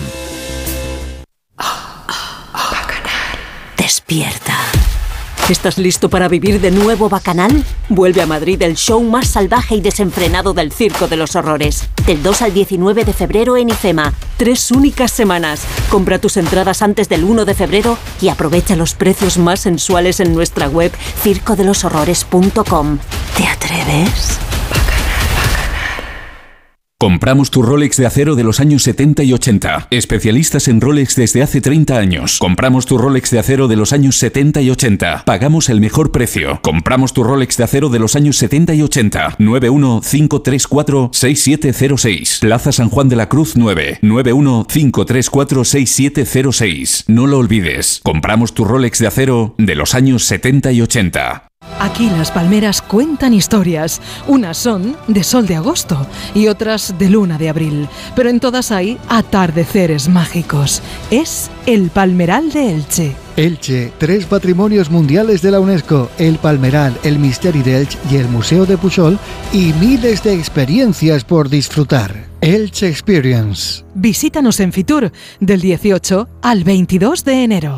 Venga a las rebajas de Muebles a Dama. Precios insuperables con la misma calidad de siempre, en una gran variedad de estilos y modelos, con su habitual trato amable, transporte y montaje gratuitos y la mejor financiación. Todo lo bueno de Muebles a Dama, pero ahora con rebajas. En General Ricardo 190 y en la web mueblesadama.com. Onda Cero Madrid, 98.0 FM.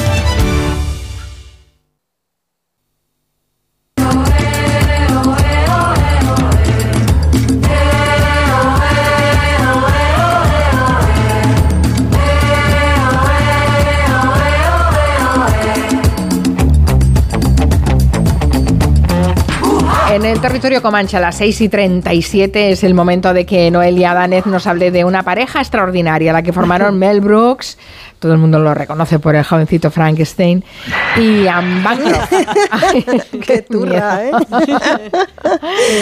bueno, eh, el jovencito Frankenstein, que es uno de los éxitos de, de, Brooks, pero la razón por la que hablar de estos dos personajes no es esta, es, eh, es, son otras, ¿no? Bueno, una cosa ha llevado a otra, tengo que confesar. Yo estaba viendo películas de Anne Bancroft eh, anteriores al graduado, que ya sabéis que es su película más, bueno, la más célebre. La, era ¿no? la señora que que, sí, claro, la era la, media. la ma- la- la madre de la familia, claro. Bueno, pues el papel de pierna de la media. ¿Cómo? Perdón. Bueno, La, el la pa- pierna de la media. Del, del La pierna de la media. Miss Robinson. Miss Robinson, sí, el papel de Miss Robinson devoró a la actriz. Ella llegó a detestarlo y a pesar de eso, y mira, con su permiso.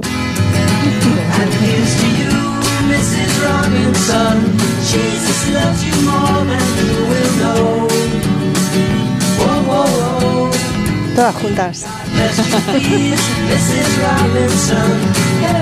Sí, pero ¿a que no podéis parar el...? No, no puedes evitarlo, que ir Imposible. canturreando. Es imposible. Hombre, eh, se entiende ¿eh? a, a Dustin Hoffman eh, porque Anne Bancroft Sí. estaba estupenda en esa película. Bueno, Sí. sobre todo es que era una señora de 38 años y Dustin Hoffman tenía 30. Fíjate el milagro que obró el cine de Hollywood, hacerla parecer a ella una señora de mediana edad cuando no lo era. pardillo. Y a él un pardillo cuando tampoco lo era, efectivamente. O sea que, bueno, la cosa es que eh, ella eh, había nacido en el, Bronx, en el Bronx neoyorquino, es una mujer de ascendente italiano, de hecho se llamaba Ana María Luisa Italiano, o sea que lo llevaba hasta en el nombre.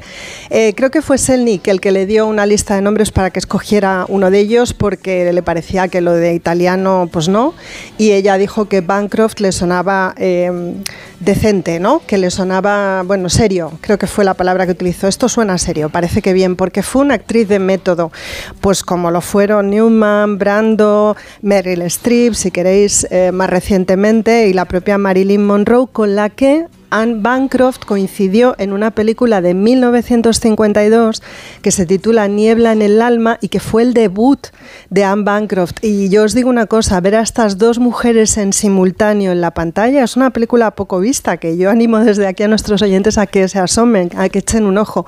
Verlas a las dos en simultáneo impacta bastante porque, bueno, no, no quiero destripar tanto por la historia cuanto por la apariencia en ese momento de Anne Ba- Bancroft, que es, claro, una mujer joven, ¿no? Em, bueno, Niebla en el alma, ¿eh? Has dicho yo Niebla no la en el conozco. alma. No la conozco. Uy, pues es una película muy, muy curiosa. Marilyn hace el papel de mala malísima, de una nani eh, asesina. Bueno, no os quiero contar mucho porque la, la película es muy, muy extra- es una extravagancia, pero es muy curiosa. Em, eh, Anne había ganado un Oscar en 1962 por El milagro de Anna Sullivan, que esta película sí que seguramente muchos de nuestros oyentes la han visto. Es la película que cuenta la historia de Helen Keller, que si queréis un día pues hablamos aquí de, ella, ¿no? aquella niña sordomuda que consigue con la ayuda de una profesora Anne Sullivan aprender a leer, a escribir, a relacionarse con el mundo y que además desarrolla un montón de curiosidades y de intereses y consigue finalmente tener una vida plena. Ya había ganado Anne Bancroft un Tony en el teatro haciendo ese mismo papel, el de la profesora Anne Sullivan, o sea que es una mujer de tablas y bueno, va cosechando éxito tras éxito. En el 64 hace una película que a mí me gusta mucho de Jack Clayton, eh, que escribe Harold Pinton a, a partir de una novela de Penélope Mortimer que se llama El devorador de calabazas. Eh, en español eh, siempre estoy sola y no os puedo decir que se puede ver en filming porque en enero la han quitado. Vaya, Oh, vaya. Tengo un sofoco, tengo un sofoco porque tenía yo pensado recomendarla muy vivamente desde aquí porque es una peli de Anne Bancroft poco vista y, está, y estaba ahí y ha estado durante mucho tiempo, pero en enero ha volado del catálogo. Eh, está en otras plataformas en cualquier caso, pero bueno, como es verdad que Filmi la tenemos siempre tan a mano para el cine clásico, pues me hubiera gustado eh, recomendar que se, que se viera ¿no? en, en esa plataforma. Eh, después ella hace otros papeles también muy interesantes, bueno, por el camino, por supuesto, el graduado, como os decía, y, hay otras pelis de ella que quizá os suenan, The Turning Point, Agnes de Dios, esa Sí, película sí. ochentera tan curiosa. Después, eh, o también en el 87, una película en Anthony Hopkins que se tituló 84 Charing Cross Road, esta yo también la tengo muy vista. Eh, con esa peli le dan un tercer BAFTA, o sea, es que esta mujer no para, ¿sabes?, de ganar premios porque es una actriz con una consistencia y una presencia extraordinaria y con todo no, no se la ve mucho en cine. Luego hace películas con su marido, del que vamos a hablar a continuación. Ella aparece en El hombre elefante. No sé si lo recordáis, seguro que habéis visto la peli. La La- del sí, la peli la 80. he visto, pero no recuerdo. Pero la versión. La de David Lynch, sí, La la, de que, David la que Lynch. produce Mel. Brooks. Sí, la que produce Mel Pero no Brooks. recuerdo ver. eh, bueno, yo, os- yo luego os pongo un fotograma en Twitter. Vale, gracias. está también en To Be or Not To Be y está en Drácula, un muerto muy contento y feliz. Todas son producciones de Mel Brooks. Eh, ¿Tú has visto Drácula, Nuria? Yo es que no la recuerdo. No, yo esta no. Esta, mm, pues no te sabría, me suena vagamente. Es posible que la haya visto, pero no la recuerdo. No la recuerdo. Oye, ¿y cómo llegan a conocerse? ¿Cómo llega Mel Brooks y Anne Bancroft a, a conocerse? Bueno, ellos lo han contado, lo contaron muchas veces, pero es verdad que Anne Bancroft murió en el año 2005, Mel Brooks sigue vivo, tiene una pila de años Mm, y en 2021 que estábamos todavía en pandemia, Sí. él sacó sus memorias, que yo no sé si en algún momento lo hemos mencionado por aquí, se titulan en inglés All About Me, y ahí le dedica un capítulo a, a su esposa Anne. Y bueno, lo que él cuenta mm, eh, es que la primera vez que la vio, y era el año 1961, con lo cual a esa altura ella ya había ganado bastantes premios, había hecho mucho cine, había hecho mucho teatro, él, bueno, pues todavía es un tipo que intenta ¿no? buscarse la vida como guionista, como productor y en la broma, en el mundo de la broma, y en ese año, en el 61, la ve cantando en un escenario vestida de blanco esto que vais a escuchar. Everything is ready for the wedding. The choir's been rehearsing for a week. The minister is standing in the pulpit. But the groom, it seems, is playing hide and seek. Qué voz, ¿no? No es Anne Bancroft, Ah. Bancroft, perdón, me hubiera gustado traer la grabación, pero es imposible de encontrar. Esto es un clásico que, por lo visto, interpretado por ella, adquiría una gracia particular y él se quedó Es que yo creo que no he oído rendido. a, a Bancroft en original, no la he oído nunca. Creo, Claro, no sé qué eh, voz tiene. Es que cantaba en teatro. Por eso Ah. yo estuve buscando y cacharreando mucho para traerosla aquí cantando, pero ha sido imposible. A lo mejor no he dado en la tecla adecuada, pero ella debía cantar en las funciones que lo requerían y en algún otro tipo de espectáculo, pero siempre en vivo. Entonces no hay grabaciones Mm. de ella, ¿no? Pero bueno, me gustó traer esta canción, ¿no? Que es una canción tan, tan de época de los 40. Imagino que en el 61 aquella mujer estilizada, bellísima, cantando esto debió ser un golpetazo importante para Mel Brooks, que bueno, sabéis que entre otras cosas era un señor que no alcanzaba o alcanzaba eh, justito el metro sesenta, entonces es que se colocó enfrente de una señora deslumbrante, ¿no? Porque tiene una belleza... Cuando he llegado le he preguntado lo primero a Santi Segurola. Es el, el- el referente. Es el mi termómetro. referencia, para es mi termómetro de la belleza de las señoras. Y me ha dicho, bueno, es que no sabes cómo me gustaba Bancroft. Digo, cla- Bancroft, vale. Digo, no me extraña, claro, es que era maravillosa. Imaginaos lo que le gustó Pero a Mel Mel Brooks. Brooks tenía un algo, ¿eh? Bueno, yo no de- sé de lo atractivo. veo. Sí, sí, a ver, a ver, a ver, mi tesis, mi tesis, es que era horrible, pero debía, Pobre, pobre. debía, sí, pero debía tener algo. A ver, el, tío que dirigió el jovencito Frankenstein y con No Jim sé, Hackman se lo pasaron en ese te- rodaje. Seguro que era un seductor nato, porque tenía que hacer algo para superar su físico. Pues claro. mira, empezó con ella un cortejo que rozaba el acoso, eh, porque claro, ya te digo, quedó tan deslumbrado al verla allí en escena, cantando esto, interpretándolo del modo en como ella lo hacía, tan teatral, tan actual que empezó a perseguirla. Entonces hacía esto de aparecer en sitios porque había preguntado antes a personas del entorno de Mm, ella qué mal rollito. y hacerse el encontradizo. Sí, sí, y hubo un momento en el que Anne ya se dio cuenta y le dijo, mira, siéntate aquí conmigo que vamos a hablar. O sea, tú no puedes seguir así. Tú tienes que echarle a esto un par de narices y simplemente, eh, bueno, pues hablar conmigo y decirme qué es lo que quieres y esperas. Y él estaba muy agobiado porque él no ganaba dinero. Él era un muertecillo de hambre y ella era una señora con un Oscar y unos Tonys y unos BAFTAs y unas cosas a la que todo el mundo quería. Mike Nichols, todo el mundo quería hacer películas con ella. Y bueno, salían a cenar y Mel Brooks no podía pagar la cena. Entonces Bancroft, vaya, me da la dislexia hoy, le deslizaba un billete de 20 dólares por debajo de la mesa para que pudiera madre, él pagar. ¿Eso hacía tu madre? Sí, cuando iba conmigo. Bueno, me daba el pues- billete por abajo de la mesa.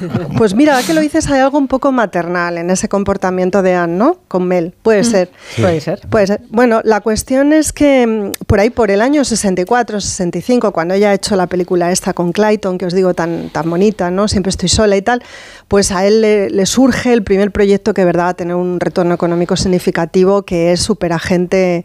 86. ¿Os acordáis de esa Oh, serie? qué bueno, por Sí. favor. Sí, bueno, es un 86. poco terrible que yo he querido recuperar algún fragmento para ponerlo aquí hoy. La verdad es que no tenía ni la más mínima gracia, pero en, el, en la época, eh, pues yo recuerdo verla en, en aquellas Sí. reposiciones Estamos que hablando se de los años hacían. 60. Sí, sí, sí, sí. Bueno, imagínate, o sea, de hecho esa serie la rechazó una cadena, la ABC acabó en la NBS, ese después no la quisieron, no le quisieron dar una segunda temporada, terminaron por hacerlo, o sea que también fue un caso de insistencia, porque Brooks es muy insistente y, y ha sido estas personas que en el negocio han arriesgado con cada proyecto y si no salía bien no pasaba nada, que enseguida se iban al siguiente.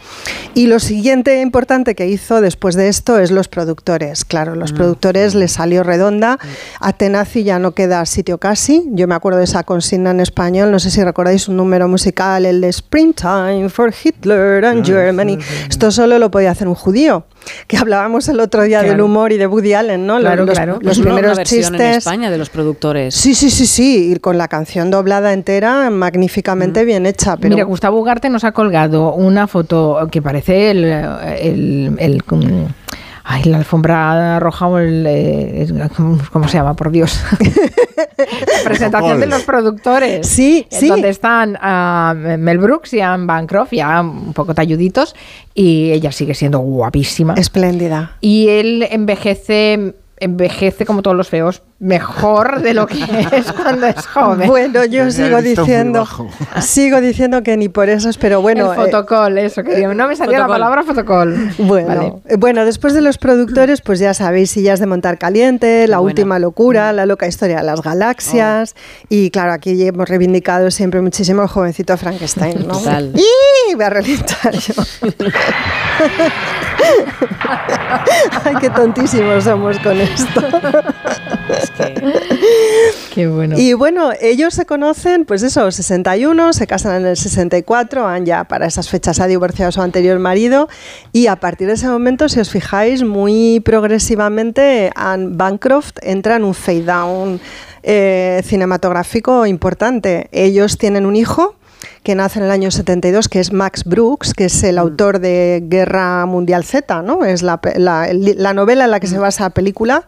Y bueno, yo imagino que este hombre vive básicamente de eso, ¿no? De los derechos, de, porque debió ser una cosa, claro, debió ser una operación absolutamente increíble. Y Anne eh, Bancroft se dedicó a su hijo. Se dedicó a su hijo y después, bueno, pues hizo incursiones en teatro y en cine cuando le interesó y le apeteció, pero estuvo muy centrada en, en su hijo Max. Yo creo que coinciden dos cosas muy malas. Una es una maternidad, bueno, con un nivel de apego que más que apego es como un poco refugio de un exterior que es el mundo del cine que no la está tratando ni le está ofreciendo lo que ella espera y necesita, porque como os decía, después del graduado es que todos los papeles que le llegan son para hacer todo el tiempo lo mismo, que es, bueno, pues de señora eh, un poco distante y libidinosa. Eh, y claro, ella no se encuentra, es una actriz además con mucho arco interpretativo, mucha capacidad, mucho premio y a muchas cosas le va a decir que no, ¿no? Entonces, bueno, ahí vemos una maternidad un poquito poquito cerrada, quizá, y, y una renuncia no relativa a, a seguir trabajando, pues porque no le llegan los proyectos que le apetecen. Y bueno, yo eh, hay unas imágenes preciosas de ella. eh, Sabéis que a Elizabeth Taylor le dieron el Oscar en el 66 o 67 por Quien teme a Virginia Woolf, una película de Mike Nichols. Con Mike Nichols hizo Anne Bancroft el graduado ese mismo año. Entonces, como Liz Taylor no podía recoger el Oscar, eh, le pidieron a Anne Bancroft que lo hiciera por ella. Esto era algo muy habitual, ¿no? Y servía como para promocionar actrices, conectar las obras, en este caso de un director, ¿no? que estaba haciendo películas casi cada año. Y em, bueno, ella sube a recoger el, el Oscar de Liz Taylor. Eh, se ve a una mujer, acaba de hacer el graduado, o sea, supuestamente es una señora mayor. Bueno, es una niña. Es una niña con un mechón de pelo blanco, una mujer delgada, tímida, con un estilismo en negro súper depurado, eh, a la que el Oscar le pesa.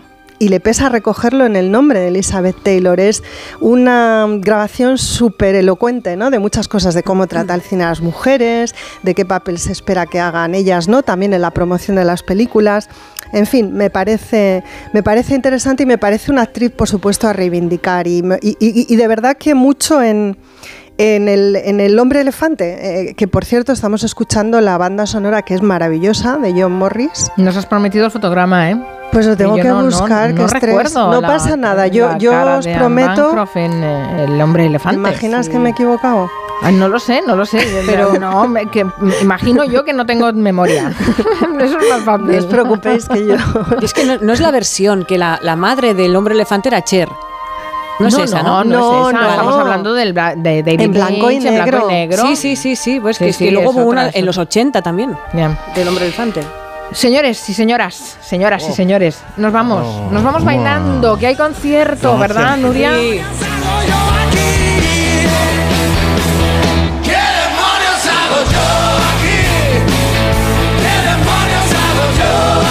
Nos vamos con los cigarros que tocan esta noche en el Withing Center de Madrid para celebrar sus 10 años como banda. Y aquí los escuchamos en el concierto que hicieron en el, en el Price, en el Circo Price, con Tarque, con Leiva, Fito, con Ariel Roth, Carlos Raya. Bueno, esto se llama ¿Qué demonios hago yo aquí? que es el nombre de la gira. Y si queréis ir, lo siento, pero ya no quedan entradas. Pero esta noche van a hacer un festival en el Withing. Feliz fin de semana, hasta el lunes, adiós. Adiós.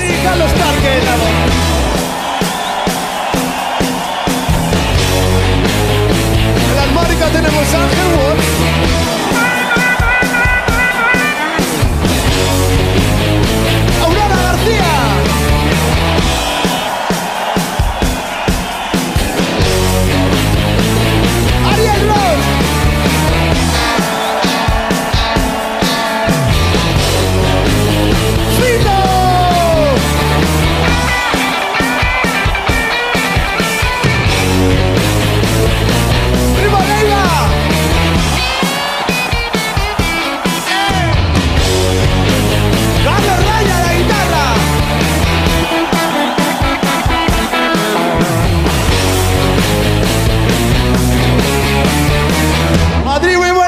somos Los Cigarros.